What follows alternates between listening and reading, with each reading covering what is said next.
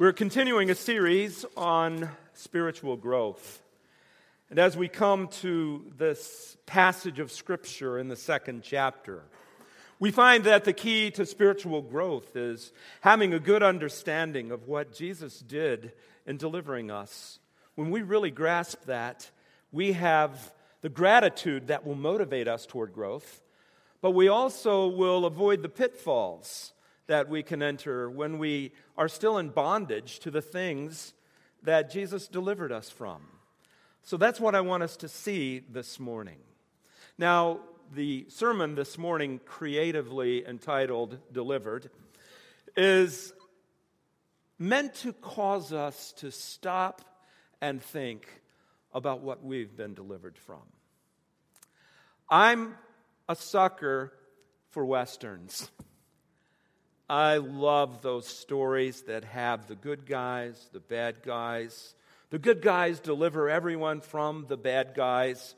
The story of deliverance, whether it's a Western or a historical figure who stood up and delivered people, they're things that raise that feeling of justice in us, but also relief, because we identify with those who are under bondage those who need someone to come alongside them and help them. And what I love about the greatest deliverance of all is that Jesus did that for us. He delivered us. And this text causes us to focus on that deliverance in a very unique way. When we come to the 13th verse, we find, first of all, that we are delivered from sin and the written code that stood against us. Look at that 13th verse. When you were dead in your sins and the uncircumcision of your sinful nature, God made you alive with Christ. Now, the first point that we see in this deliverance from sin and this written code that stood against us is that we were helpless, we were hopeless in delivering ourselves. The scripture accurately describes us as dead in our sins. And what we need to understand is this this was a perpetual state that we were in. We weren't sometimes dead, we were perpetually dead. We had no spiritual life in us whatsoever. The Bible makes it clear that when we are in our sin, we are spiritually dead. Until that sin is dealt with, we stand outside spiritual life. Being spiritually dead in our sin and in our sin nature is further described in this 13th verse because it says, You were dead in your sins and in the uncircumcision of your sinful nature.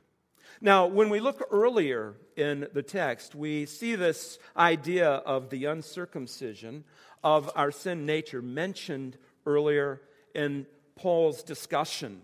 Look at the 11th verse, and it says, In him you were also circumcised in the putting off of the sinful nature, not with a circumcision done by the hands of men, but with a circumcision done by Christ. It was talking about a spiritual transformation that takes place in us, where we are no longer bound by that natural inclination to sin, but that God takes that and he puts it aside. What the scripture is telling us here is this we are no longer outside the family of God, the people of God. The Spirit of God delivers us from death, and He delivers us from the uncircumcision of our sin nature. In other words, that natural inclination to stay away from God. But then there's a greater truth that we find. Not only are we delivered from this death, but look at what the scripture says as we move on in that 13th verse. God made you alive with Christ. The way that we are delivered from sin and that sin nature is by being made alive with Christ. Now, we look in our English Bibles, and some translations render this that He made us alive with Christ. I think some are stronger when they say He made us alive together with Christ. You see, when you look in the original language, the word that is translated made alive is actually a Greek word that has with at the beginning of that word. So it's God has made us alive with Christ. But then, to add emphasis to it, the word with is repeated. It's almost as though the scripture is saying God made us alive with with Christ. And it's giving emphasis to our connection, our union with Jesus Christ. And it's important because apart from that union, we have no spiritual life. When we are in Christ, when we have a relationship with Him, we experience spiritual life. And by the way, that coming to Him happens through faith. When I place my faith in Jesus Christ, the fact that He died on the cross for my sin, the fact that He became my substitute, I am united together with Christ.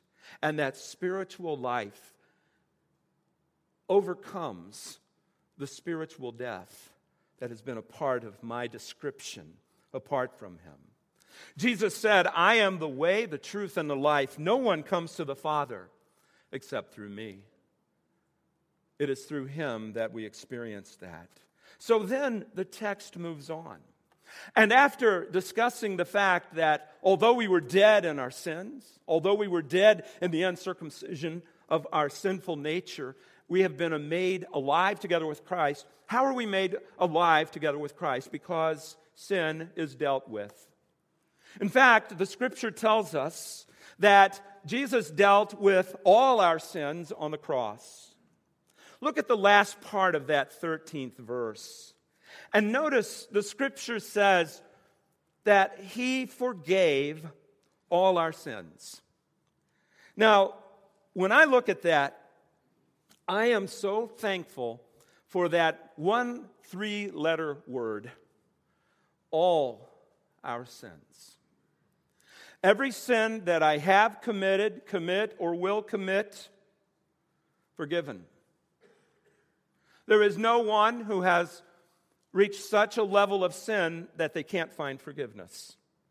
The cross covers our sin. The cross and the power of Christ's sacrifice supersedes the sin of the vilest offender. So, as those who have been given spiritual life, it comes together because of forgiveness. And I would submit to you that forgiveness comes together because what is described as we go on into this text. He forgave all our sins, and here's how this forgiveness came to be. Verse 14 having canceled the written code with its regulations. Now, when we look at this, what the scripture is telling us is that God has blotted out our sin. That word translated canceled means to blot out. Every sin that you and I have committed, when it's brought under the blood of Jesus Christ on the cross, is blotted out. It's canceled. That's what opens the door forgiveness. That's what opens the door to spiritual life his blotting out that sin. But notice how beautifully this is framed in Scripture. He has canceled the written code with its regulations that was opposed to us and stood against us, and he took it away, nailing it to the cross.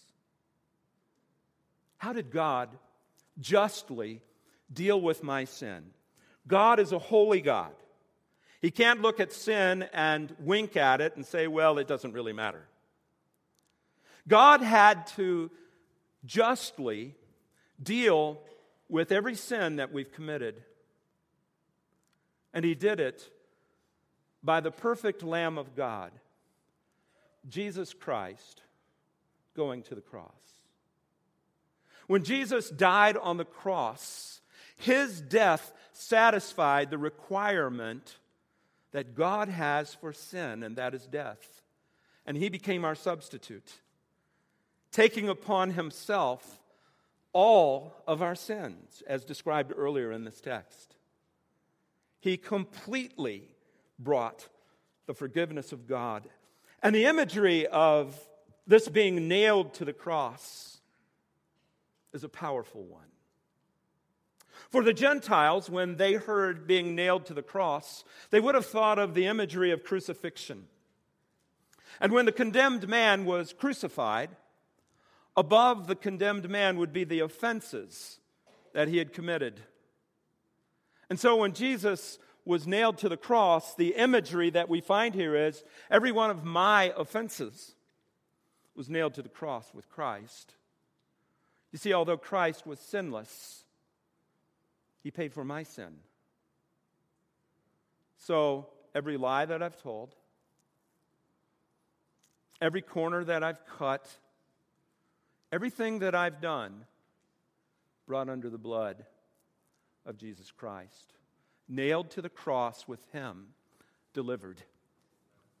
All of us experience that same deliverance when we place our faith in Jesus Christ. Something else to the Jewish hearers being nailed to the cross would have been associated with the curse. You see, everything hung on a tree considered a curse in Scripture. Paul wrote this to the Galatians clearly, no one is justified before God by the law because the righteous will live by faith. So, the key to experiencing the forgiveness of God and this relationship with God is faith. Taking God at His word that if I trust Him for forgiveness, He will give it to me. I trust, I place my faith in what God has said. But then it goes on to say this the law is not contrary on faith, or, or, the law is based on faith. On the contrary, the man who does these things must live by them. But Christ redeemed us from the curse of the law by becoming a curse for us. So when the scripture talks about Jesus being nailed to the cross, the imagery is him being nailed to a tree, which would have been a curse to those who were the Jewish readers of this text. And then this principle is quoted from the Old Testament Cursed is everyone who is hung on a tree. This is how Jesus brought forgiveness. He delivered us from death, He delivered us from sin. But then, as we come to verse 15, we find that He has disarmed the spiritual forces that were against us. Look at the 15th verse. And having disarmed the powers and authorities, he made a public spectacle of them triumphing over them by the cross. The amazing thing about the cross of Jesus Christ is this the enemies of God saw the cross as a victory. There is weakness in the Messiah. He has died. In reality, the crucifixion of Jesus Christ was a triumph, it was a tremendous victory because it delivers us from sin, but it also discloses the weakness of Satan and the breaking of his power. The cross delivers us from the spiritual forces of darkness. When this 15th verse says he disarmed the powers and authorities, powers and authorities refers to Satan and all of his power. Those were disarmed by Christ on the cross. And it goes on to say he made a public spectacle of them, triumphing over them by the cross. Listen, in the days in which this was written, in the first century, everyone would have understood what triumph meant in the Roman context.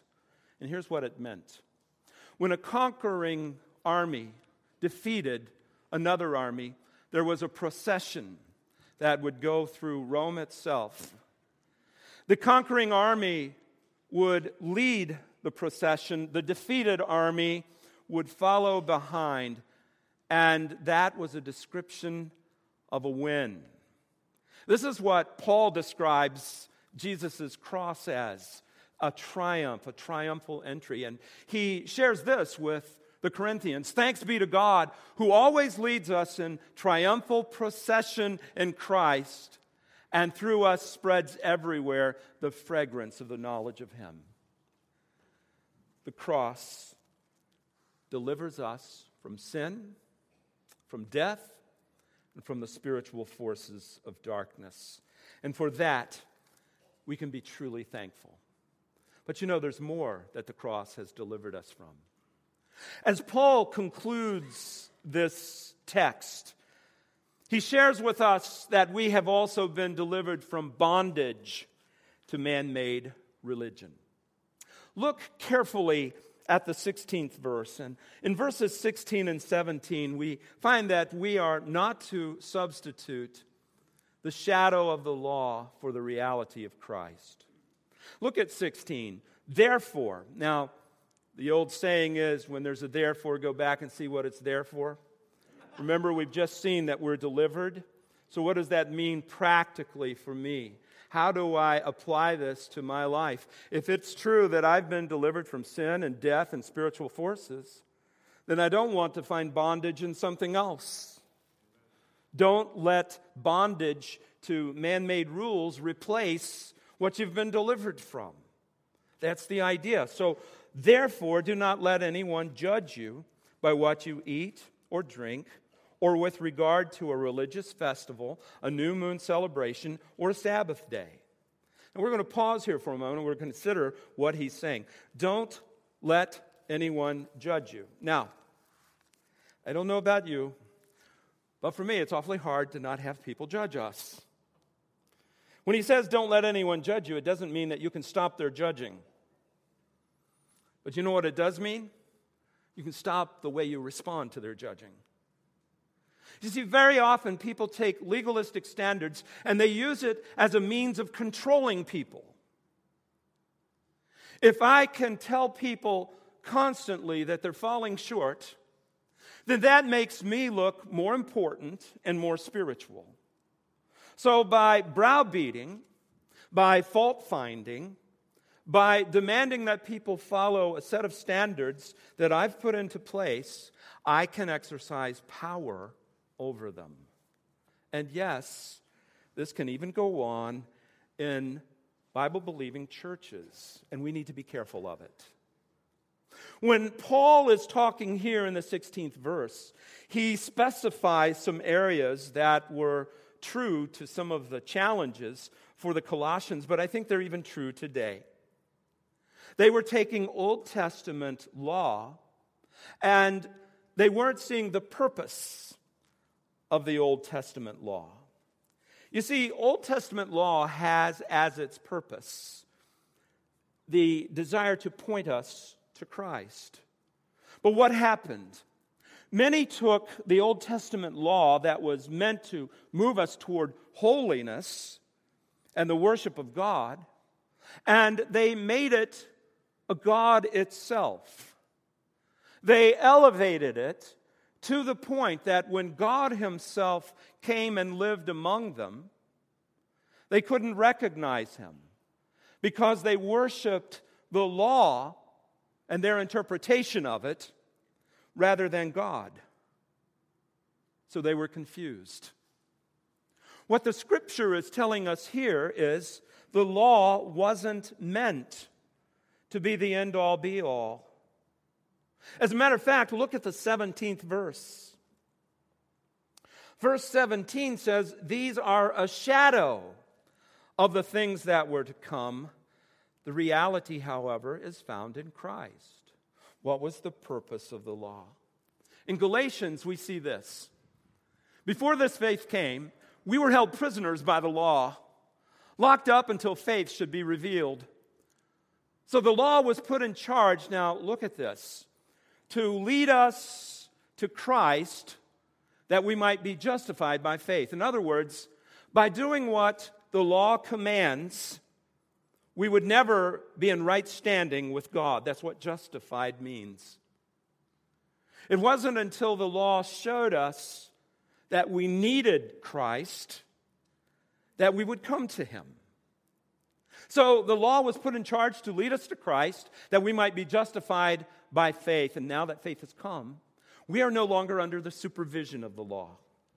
In other words, all of these standards do not eat, do not drink, do not miss this festival, make sure you observe the new moon and the Sabbath day. All of those rules, all of those laws pointing us in the direction of Jesus Christ, but the fulfillment of it all is Christ Himself.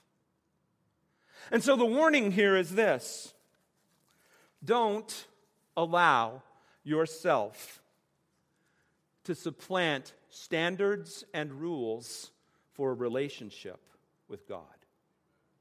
As human beings, we want to say, I contributed toward my salvation by doing this. It's ingrained in us. That's part of that natural man that the scripture talks about. And none of us can contribute one iota to the righteousness of Jesus Christ. His righteous sacrifice on the cross secures for us salvation. So when we fall under the judgment of man and we come to the place to where we're under the control of man and we are constantly being intimidated by man and man-made rules and man-made interpretation of God's rules, it robs us of the freedom and the liberty that we have in Christ. We become bound to that, just as we had been bound to sin and death and the spiritual forces of darkness. Look at what else we find in verse 18. Don't substitute experiences for Christ. There are always going to be those who love to toot their own spiritual horn. And many of them will cause the unwary to gather around them because of their dramatic experiences. Look at verse 18 and look at what it says. Do not let anyone who delights in false humility. Now, we're going to take these one by one and let's look at this. There is a true humility that the scripture upholds as a virtue. But there is a false humility that many who are the fault finders and the legalistic types will claim, but they do not possess. Listen, we need to be careful that we don't fall in to this false humility. If I'm walking around talking about how humble I am, then I've probably missed out on what humility truly is. Humble people don't have to convince other people that they're humble. It's a conclusion that they'll come to all on them, their own. So we don't want to delight in false humility. Look at what else. The worship of angels. Now, when we look at this text, we wonder, well, worship of angels, what is he talking about? Worship of angels. Here's the idea within the church at Colossae, there were people who were actually focused on angels as a spiritual means of getting closer to God.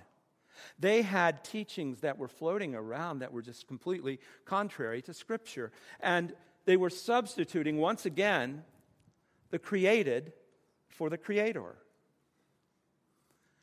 You know, when we look in Scripture, what does an angel do every time somebody tries to bow down and worship them as recorded in Scripture?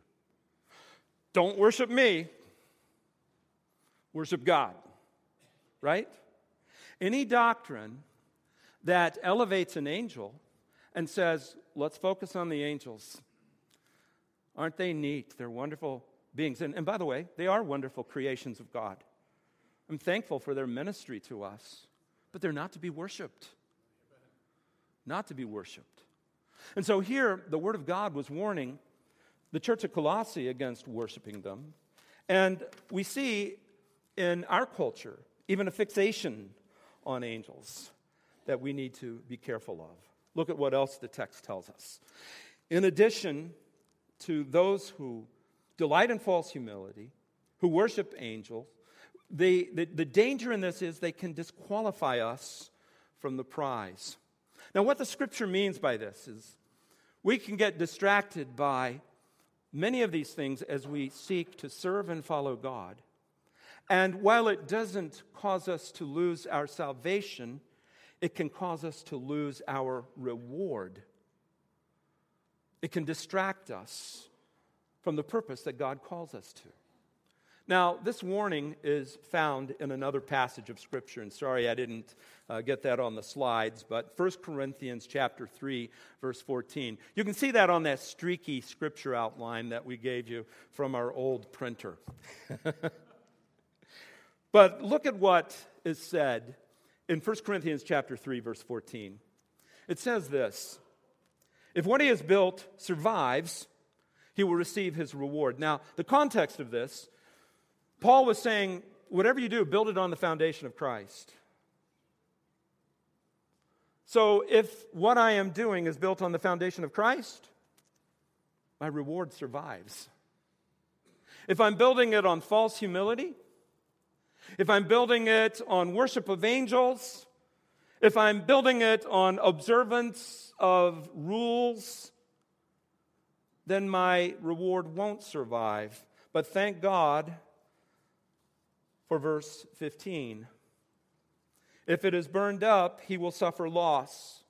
And then these next words, thankfully, he himself will be saved, but only as one escaping through the flames. If you want your life to count, if you want to grow in your relationship with God, don't get distracted by the experiences of others. Look at what it goes on to say in this text. After it discusses this disqualification from a prize, it describes the kind of people who perpetuate this legalism. It says, such a person goes into a great detail about what he has seen, and his unspiritual mind puffs him up with idle notions. So, this is a kind of person who claims that they have witnessed something, Interestingly, not documented, not shared in Scripture, it's a new insight. So listen to me. You know, when I was in uh, college ministry in my first church in Colorado State University, there was a fellow who sat in the student center, and there was this modern art thing on the wall. It was called the squashed zebra. Uh, it, it looked like somebody ran over and pancaked a zebra, and it's hanging on the wall. And this guy would come, and students would, he was an older gentleman, um, well into retirement. Students would come to him and ask advice. And he would say, God has just told me. And then he would say something to them. And as I sat and listened, many of the th- things that he did in the way of counsel were just flat out against Scripture. I mean, the opposite to scriptural wisdom. So I went over to him one day and I said, You know, brother, you're misleading these students with what you share. You're, you're claiming that you're hearing from God, but God is consistent with His Word. And he says, Oh, I never read Scripture. I hear directly from God. No. And the result were idle notions that characterized his counsel as he talked to the students. We need to be careful of that. And look at what happens when we follow these distractions. Verse 19. He has lost connection with the head, from whom the whole body, supported and held together by its ligaments and sinews, grows as God causes it to grow. Now, who is the head of the church? Jesus Christ. He is to be our focal point. Not new ideas, not dramatic experiences, not personalities that come and want you to follow them out of some feigned humility. The head, he is to be the focal point of our lives. Final thought, and I already put it up there don't substitute externalism for interchange. Look at verse 20. Since you died with Christ to the basic principles of this world, why, as though you still belong to it, do you submit to its rules? Do not handle, do not taste, do not touch. Now, when we come to the last part of this text, the emphasis is on the externals. Many people think that I can change myself spiritually from the outside in. And unfortunately, there are even Bible believing churches that promote this kind of thinking. If you follow our list, if you do the things that we say, then you will be spiritual. That's what the Bible refers to as legalism. When man takes Scripture and makes your spirituality determined by the list that they produce and promote, that's legalism. Now, the problem with legalism is this you know, you know when you drive, anybody that goes faster than you is a maniac, and anyone who goes slower than you is a moron? right? When it comes to legalism, anyone who's stricter than me is a legalist, and anyone who's looser to me is living in licentiousness, right? We all fall into that trap. Here, what the Word of God, though, is telling us is this look, if your thought process is by doing these external things, I become more spiritual, you're going down the wrong path. I would say to you that the standards are important and they're right and they're good, but the reason for those standards are what really matter. If I see rules and standards as a means to becoming more spiritual, then I'm barking up the wrong tree. However, if those are the result of an internal change that God is doing within me, and the behavior is the result, then that's got it right. God transforms us. I can't transform myself, God transforms me. And so, if I see something in God's word and it says, you know, to, to lead a, a righteous life, I, I, I, should do that. And the Spirit of God speaks to my heart and says, Rob, you know, you've been getting this wrong. You, you need to really change in this. Then, by all means, I need to change. But if I hear another Christian say, well, you know, I just don't think that's right, shouldn't do that because I don't think it's right. Guess what? Wrong motivation. I don't live to please the other person, I live to please God.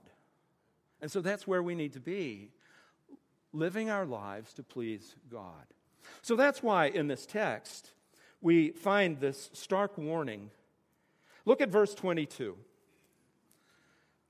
the rules that people so often put into place are described as things that are destined to perish with use because they are based on human commands and teachings.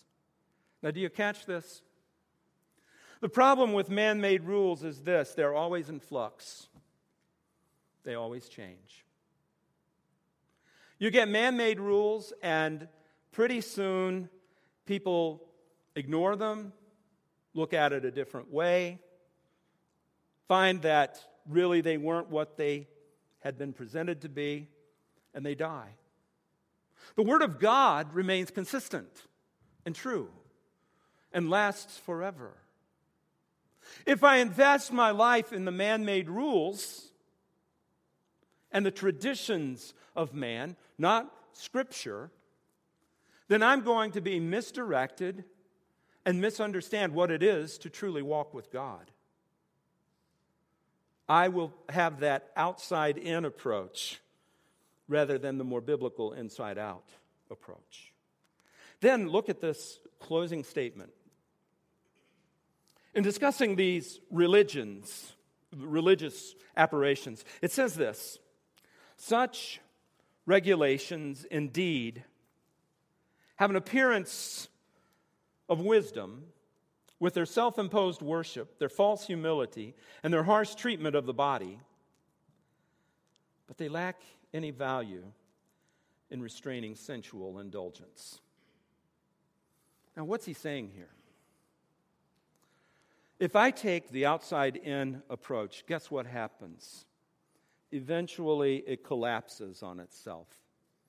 I can't maintain that. I'm going to come to the place of utter discouragement. I'm going to see it played out. Why?